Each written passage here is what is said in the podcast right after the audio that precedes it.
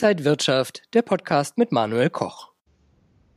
Bereits im März hatte der Sachverständigenrat Wirtschaft ein Sondergutachten zur Corona-Pandemie vorgelegt. Jetzt gibt es ein neues Gutachten und da sieht es so aus, dass der Tiefpunkt vom März noch unterschritten wird. Das neue Gutachten sieht für 2020 ein BIP-Minus von 6,5 Prozent, ab Sommer eine langsame Erholung und für 2021 dann wieder ein Wachstum von 4,9 Prozent. Zugeschaltet ist mir jetzt Professor Lars Feld. Er ist der Vorsitzende der Wirtschaftsweisen. Herr Feld, ich freue mich, Sie zu sehen. Wunderschönen guten Tag, ich freue mich genauso. Herr Feld, das, äh, diese berühmte Buchstabensuppe, da äh, sprach man lange vom V. Ist das V jetzt noch ein bisschen tiefer und hat einen dickeren Bauch? Das V ist tiefer, nach allem, was wir jetzt mit den harten Zahlen sehen, die wir für unsere Konjunkturprognose verwendet haben.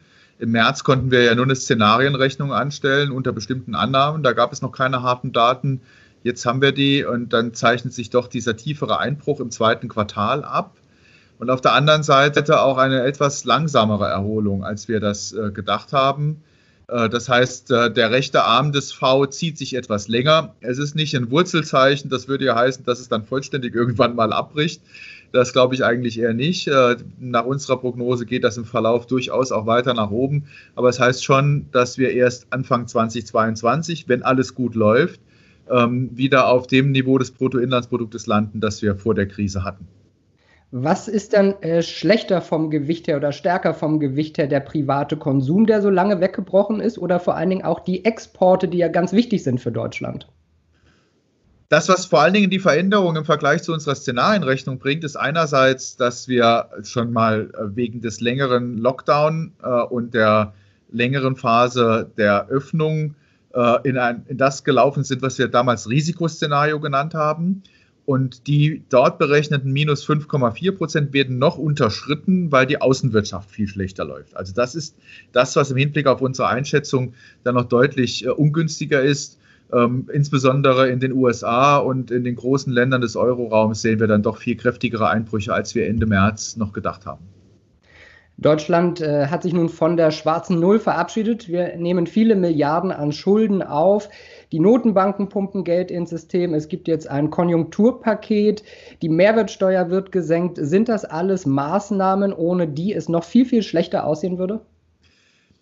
ich würde jetzt nicht sagen, dass jede einzelne Maßnahme, die da getroffen wird, wohl begründet ist. Das kann man sicher nicht sagen. Aber man muss einfach der, aus der makroökonomischen Sicht ganz klar sagen, solche Krisen, wie wir sie jetzt erleben, sind Zeiten, in denen der Staat sowohl mit der Geldpolitik als auch mit der Fiskalpolitik massiv gegenhalten muss. Ähm, das heißt also, es sind Staaten, es sind Zeiten, in denen die Staaten eben auch äh, Schulden machen müssen äh, und dafür sorgen müssen, äh, dass auf die Art und Weise Impulse in die Wirtschaft gesendet werden, die die wirtschaftliche Entwicklung unterstützen. Das ist ganz selbstverständlich. Das heißt jetzt nicht, dass man auf die Art und Weise eine Abkehr von der soliden Finanzpolitik hat, wie wir sie in den Vorjahren gehabt haben. Das, dahin kann man ja wieder zurückkehren, wenn es besser läuft. Hilft denn so eine Mehrwertsteuer wirklich im Alltag? Also wenn ich beim Bäcker äh, drei äh, Prozent weniger Mehrwertsteuer, drei Prozentpunkte weniger Mehrwertsteuer zahle, wird das meinen Geldbeutel ja wahrscheinlich weniger entlasten? Oder ist das auch für die Unternehmen gedacht, dass die vielleicht das gar nicht weitergeben? Naja, gedacht ist es nach den Äußerungen der Politik tatsächlich für den Konsum und da muss man vor allen Dingen an die langlebigen Konsumgüter denken, die größeren, die da äh, ja, zu Buche schlagen, bis hin zu selbstgenutztem Wohneigentum kann man sich das überlegen. Also wenn Sie jetzt überlegen, was bei so einem Bauprojekt alles an Kosten anfällt und am Ende ist der Hauskäufer oder der Bauherr, die Bauherrin äh, sind diejenigen, die da eben auch die Mehrwertsteuer bezahlen und wenn das jetzt nicht nur rein im Gewerblichen ist, macht das durchaus auch schon einiges aus. Aber es hängt natürlich davon ab, wie viel in den Preisen weitergegeben wird.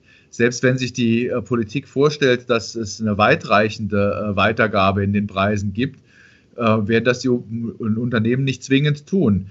In dem Maße verbleibt die Mehrwertsteuersenkung eben auch erlöswirksam in den Unternehmen, ist dafür dann aber auch ein Konjunkturimpuls, weil das die Solvenz der Unternehmen stärken kann.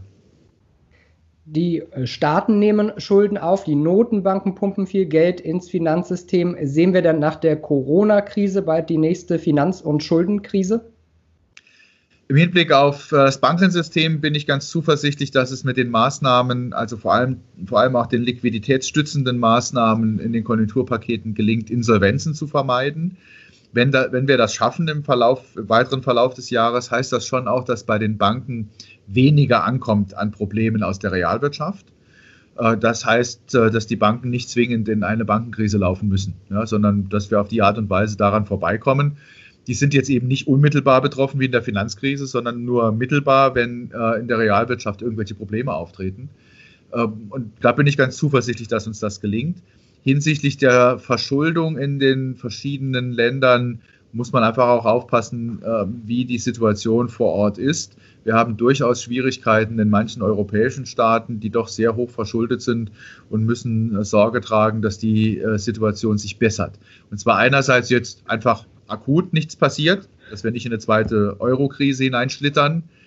Ähm, dafür sorgt die hohe Liquidität, die die EZB in die Märkte gibt, insbesondere auch durch Staatsanleihekäufe. Dafür sorgen auch die Maßnahmen, die jetzt auf EU-Ebene beschlossen werden, inklusive eines sogenannten Wiederaufbaufonds. Ähm, aber in der mittleren Frist geht es dann durchaus auch darum, äh, dass äh, die Mitgliedstaaten mit hohen Schuldenquoten diese Schuldenquoten senken, also dafür sorgen, dass sie konsolidieren. Herbert Dies, der VW-Chef, hat öfter mal äh, während der Krise ein Beispiel gegeben, dass sie eben auch Zulieferer aus Italien haben und wenn die nicht mehr da wären oder nicht, äh, wenn es da nicht rund läuft, dann läuft es eben auch bei VW in Wolfsburg nicht rund. Heißt das umgekehrt, dass wir eben in dieser globalisierten Welt auch für Spanien, Griechenland, Italien äh, Unterstützungsmaßnahmen leisten müssen. Wir nennen das vielleicht da nicht Eurobonds, aber irgendwelche Wiederaufbaupläne äh, der EU müssen wir dann durch die Hintertür mit unterstützen? Ja, ich bin auch gespannt, was bei all diesen Maßnahmen am Ende rauskommt. Äh, wir haben ja langjährige Erfahrungen über die Strukturfonds der EU.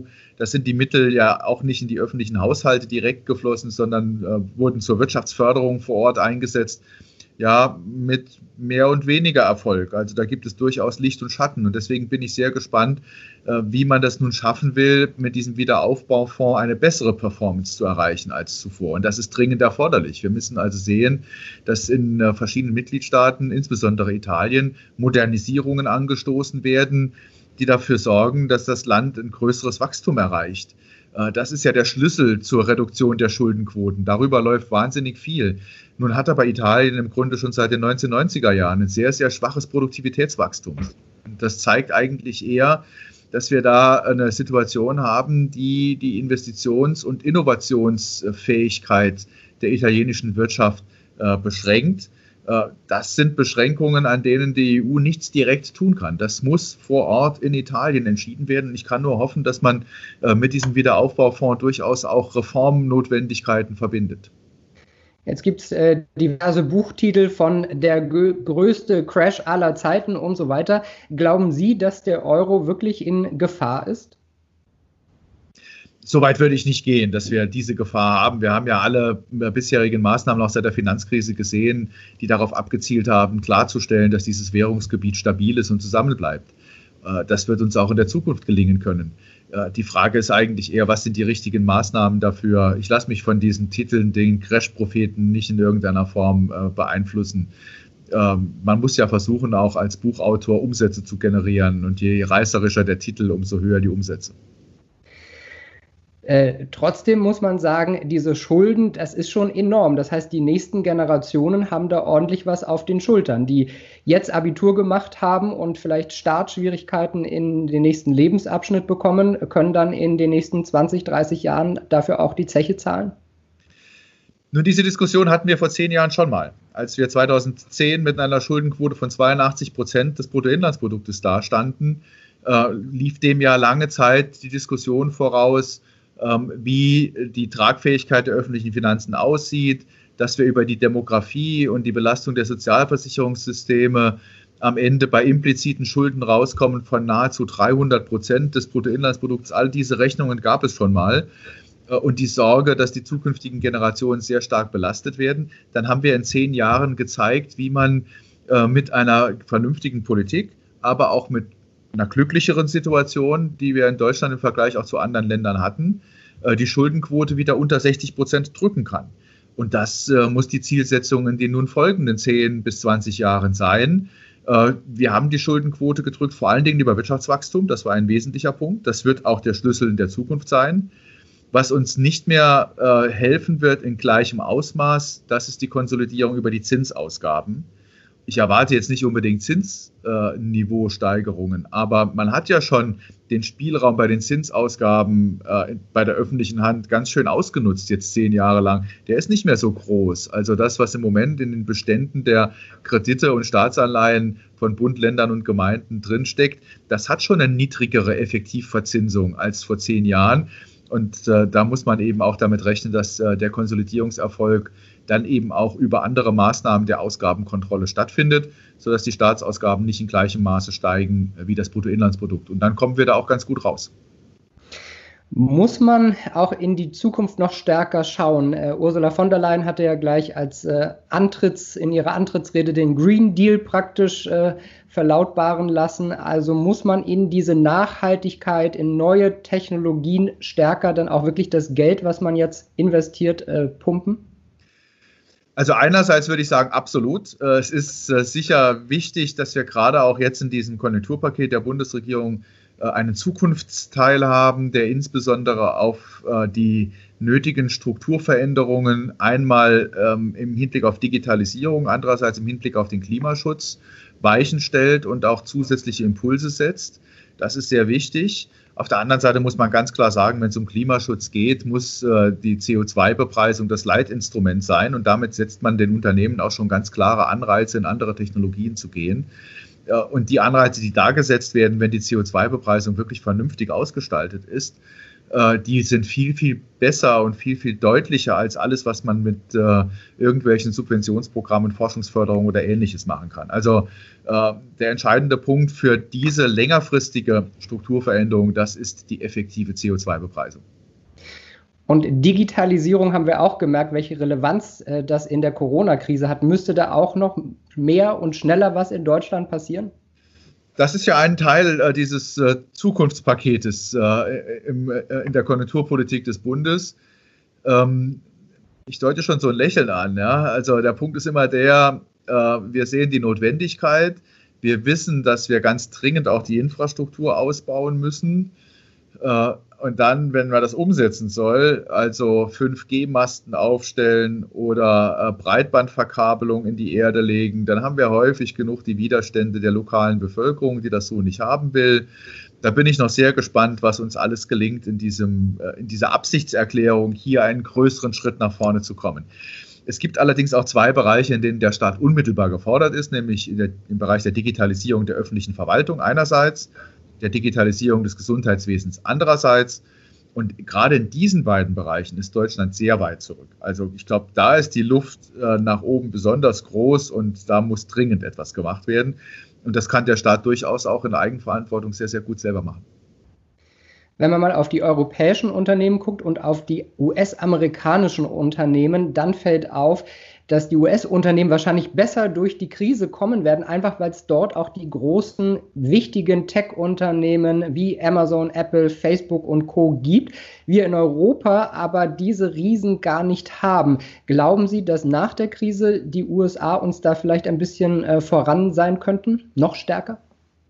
was wir regelmäßig sehen äh, bei allen Abgesängen auf die Vereinigten Staaten, wenn man äh, in, in, so einer Krise feststellt, wie hoch die Arbeitslosigkeit innerhalb kurzer Zeit äh, ist in den USA und ähnliches, haben wir doch in der Vergangenheit immer wieder festgestellt, wie flexibel die USA reagieren können in solchen Krisensituationen. Auch deutlich flexibler, als wir Europäer das können. Und das ist der eigentliche Schlüssel zum Erfolg der Vereinigten Staaten. Das bedeutet nämlich immer auch, dass man mit Innovationen viel schneller und viel besser nach vorne kommt und dann zugleich den riesigen Markt vor sich hat, der die Skalierungsmöglichkeiten bietet. Das war auch der große Vorteil für die äh, starken äh, Digitalunternehmen, die Sie genannt haben.